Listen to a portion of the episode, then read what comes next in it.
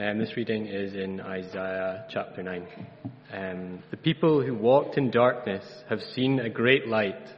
Those who dwelt in a land of deep darkness, on them light has shone. You have multiplied the nation, you have increased its joy. They rejoice before you as with joy at the harvest, as they are glad when they divide the spoil.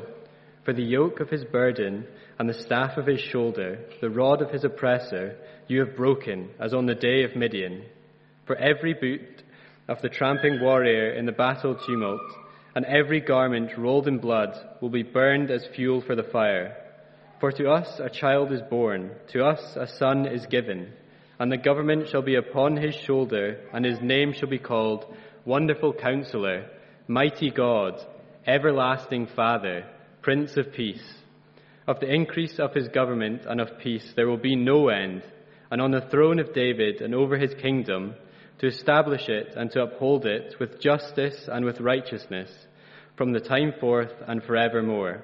The zeal of the Lord of hosts will do this.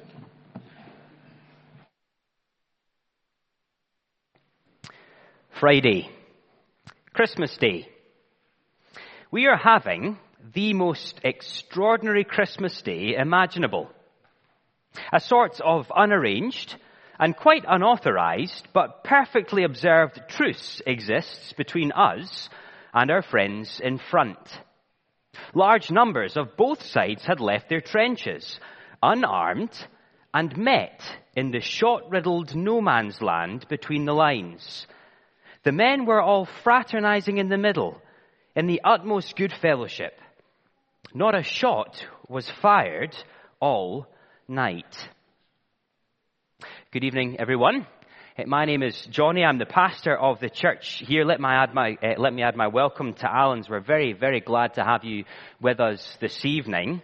You may have gathered that the words I've just spoken weren't mine, uh, at least not when they were first spoken. That was an extract from the diary of Captain Robert Miles, dated the 25th of December, 1914. That was the day during the First World War, eh, the now famous day when men from both sides of the conflict stopped shooting. And it really is a famous day, the Christmas truce. It's a day that has captured the imagination of filmmakers and authors and poets, and even, as some of you might remember, the makers of Sainsbury's adverts ever since. And you can see why, can't you? Amidst the horrors of war, peace broke out. And broke out at Christmas of all times, the season of peace on earth and goodwill to all men. And it, the, the, enduring attractiveness of that story isn't just because it's a sentimental story. It's because it is such a clear picture of what it is that we all so long for. A picture of peace on earth, hostility between people at an end. And isn't that something we've longed for in 2023? It has been a year of conflict, hasn't it? An estimated 60 million people have been displaced as a result of global conflicts this year alone. We've seen wall to wall footage of the war in Gaza, Gaza and Israel in the media over recent weeks. And that footage followed hot on the heels of similar scenes from Ukraine and Russia earlier in the year. We live in a world which is so obviously not at peace. It is, in many ways, a dark, dark place indeed. Don't we long for another Christmas truce? Albeit a permanent one this time. Well, that's why we've just read those verses, those famous Christmas verses from Isaiah chapter 9. Isaiah wrote around 700 years before the birth of Jesus, and he wrote to a particular group of people in his day who were themselves facing down a conflict. It was a war that he said would bring with it distress, darkness, the gloom of anguish. But it's into that darkness, the darkness of war, that light, Christmas light, breaks. That's going to be the very first of two very brief thoughts I'll share over the next 10 minutes or so. That the good news of Christmas is news of light dawning in the darkness. Uh, the more vigilant among you might have clocked that light and darkness has been a theme this evening in some of our carols and our songs, and that theme hasn't been our bright idea, if you'll excuse the dreadful pun. It has been Isaiah's. Just read with me again. If you have one of the service sheets uh, with you, just uh, have that open in front of you, if you would, to that reading from Isaiah. And from the first line of that reading on the service sheet. The people who walked in darkness, writes Isaiah, have seen a great light. Those who dwelt in a land of deep darkness, on them has light shone. And as we read on, the dawning of that light, well, it looks something like the dawning of daybreak for the troops in the trenches on Christmas Day 1914. The light that shines in the darkness of war brings peace. This time, look down to line four on that reading. Every boot of the tramping warrior in battle tumult, writes Isaiah, every garment rolled in blood will be burned as fuel for the fire. Isaiah pictures a bonfire on an epic scale. Thousands upon thousands of warriors' boots. Millions of blood-stained army uniforms all going up in smoke and all going up in smoke because they're no longer needed. Isn't that a wonderful image? And yet, as we read on further still, we see that it's a surprising one. Surprising because of how it will come about. I wonder if you spotted that as Chris read that passage for us a few moments ago. It won't be brokered through diplomatic negotiations or by a victorious side setting out their terms of surrender. Light will break, says Isaiah, for to us a child is born. To us a son is given. The light shining in the darkness that will bring about peace, lasting peace, is the birth of a baby. A baby who, says Isaiah, will be the wonderful counselor, mighty God, everlasting Father, and Prince of Peace. See, Isaiah says that Christmas, the arrival of Jesus Christ, really is the answer to war. He is the light in the darkness. And don't we long for that? Don't we long for a day when we can turn on the TV and not see images of tanks rolling into Ukraine? When we can open a newspaper or social media feed and not hear an update about a humanitarian crisis in Gaza? Not because it's no longer being reported, but because there is no update left to give. War is over if you want it. Or is it? Because it is worth acknowledging the elephant in the room. Eh, I mentioned earlier that Isaiah was writing about a child to come who would be born 700 years after Isaiah's day. But we have the benefit of hindsight, don't we? We can speak and can sing now of the child who was born, the son who was given. Jesus has now arrived. And so we have to ask ourselves, how does this image in Isaiah 9 match up to our experience of life after the baby's arrival? Captain Robert Miles, whose words I began with a few moments ago, only enjoyed Christmas peace for a short time, and not just because the truce only lasted for a day, Captain Robert Miles died in action on the 30th of December 1914, five days after the Christmas truce. And his was the first of many fatalities. Estimates place the global count of death from war at somewhere between 220 and 240 million people through the 20th century alone. And last year, around 235,000 people were lost in armed conflicts. It still feels as though there are a lot of boots of tramping warriors. Plenty of garments rolled in blood around our world, doesn't it? The rock band U2 summed the problem up quite neatly, I think, in a song called Peace on Earth. Peace on Earth, they sing. We hear it every Christmas time. But hope and history won't rhyme. It's peace on earth. And they're right, aren't they? Hope and history don't seem to rhyme. What Isaiah promised doesn't seem to have happened. And so we're right to ask, is this Christmas promise an empty one? Is it a mistake? Is it just wishful thinking? Well, no. It most certainly is not. And to explain why, I'm going to take you from the trenches of the First World War to a modern day doctor's surgery to your doctor's surgery. Each of us have different thresholds, don't we, for deciding whether or not we should seek medical help. On one end of the spectrum is the person who doesn't really need to go, but books an appointment at the first sign of a sniffle. And on the other end of the spectrum, the person whose leg is hanging off, but who still refuses to get help. No matter where you sit on that reluctance spectrum, suspend imagination for a moment. Just imagine you've had some niggling symptoms for a while.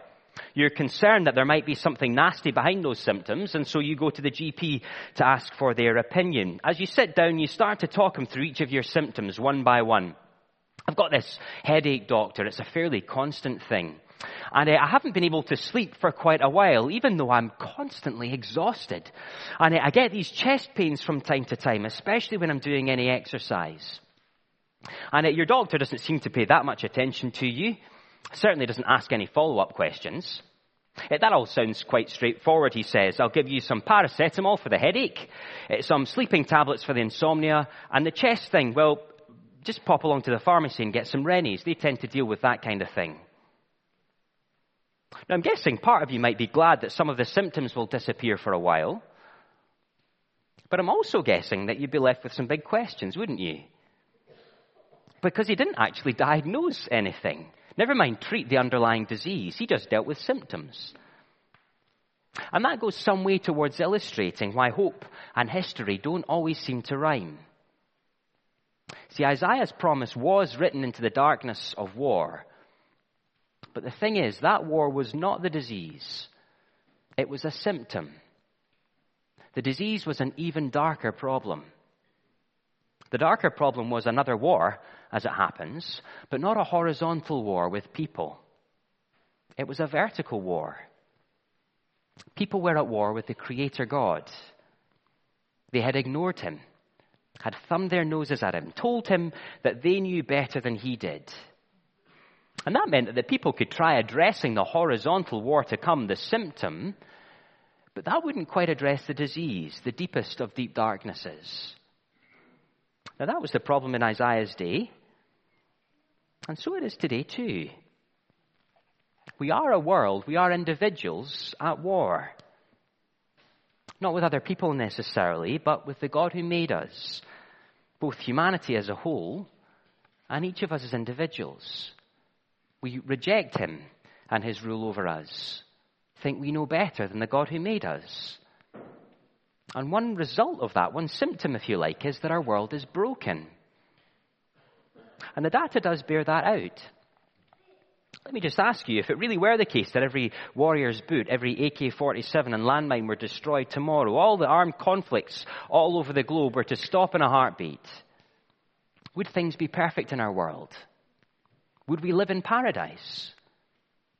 I think in our heart of hearts we'd have to say no, wouldn't we? Even leaving aside those really significant problems of global armed conflict, our world is still a dark place.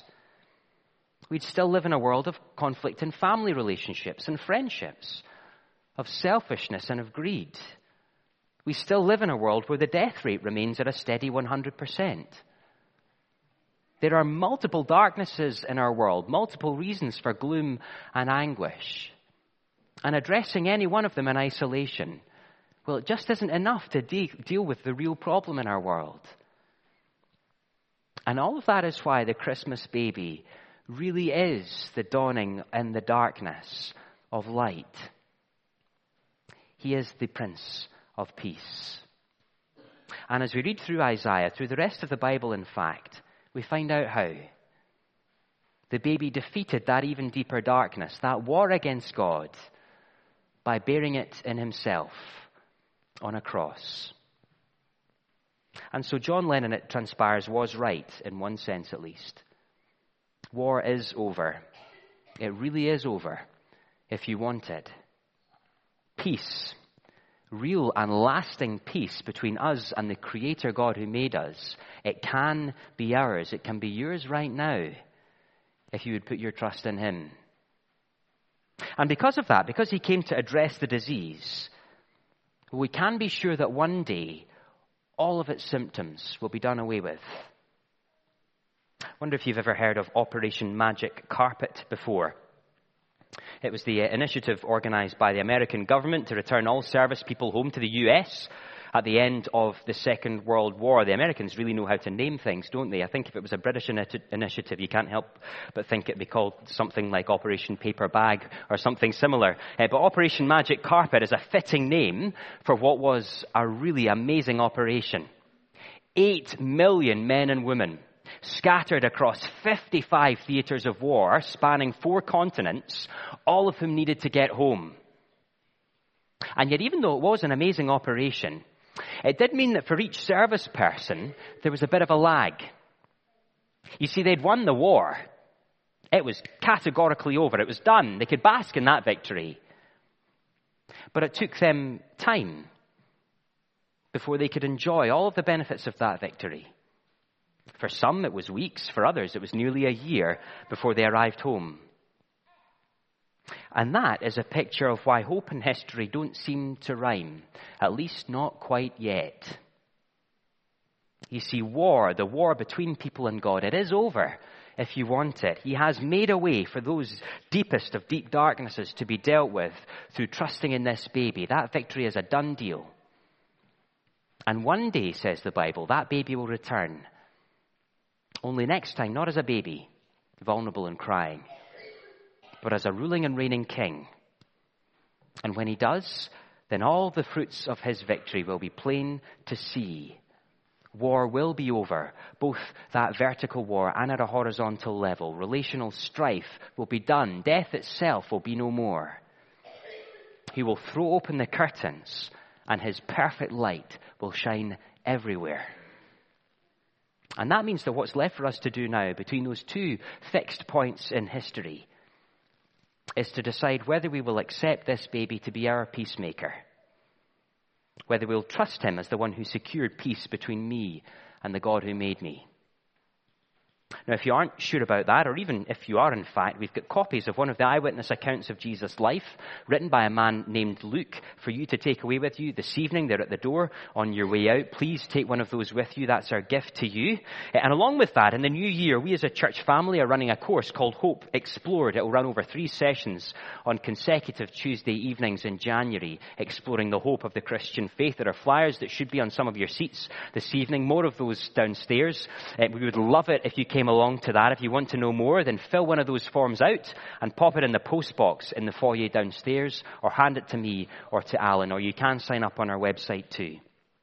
Whatever you do though, let me encourage you this year not to settle for Christmas platitudes about peace on earth, but to see Jesus coming for what it is as a light shining in a dark, dark world, as the Prince of Peace vertical peace now, and worldwide peace to come.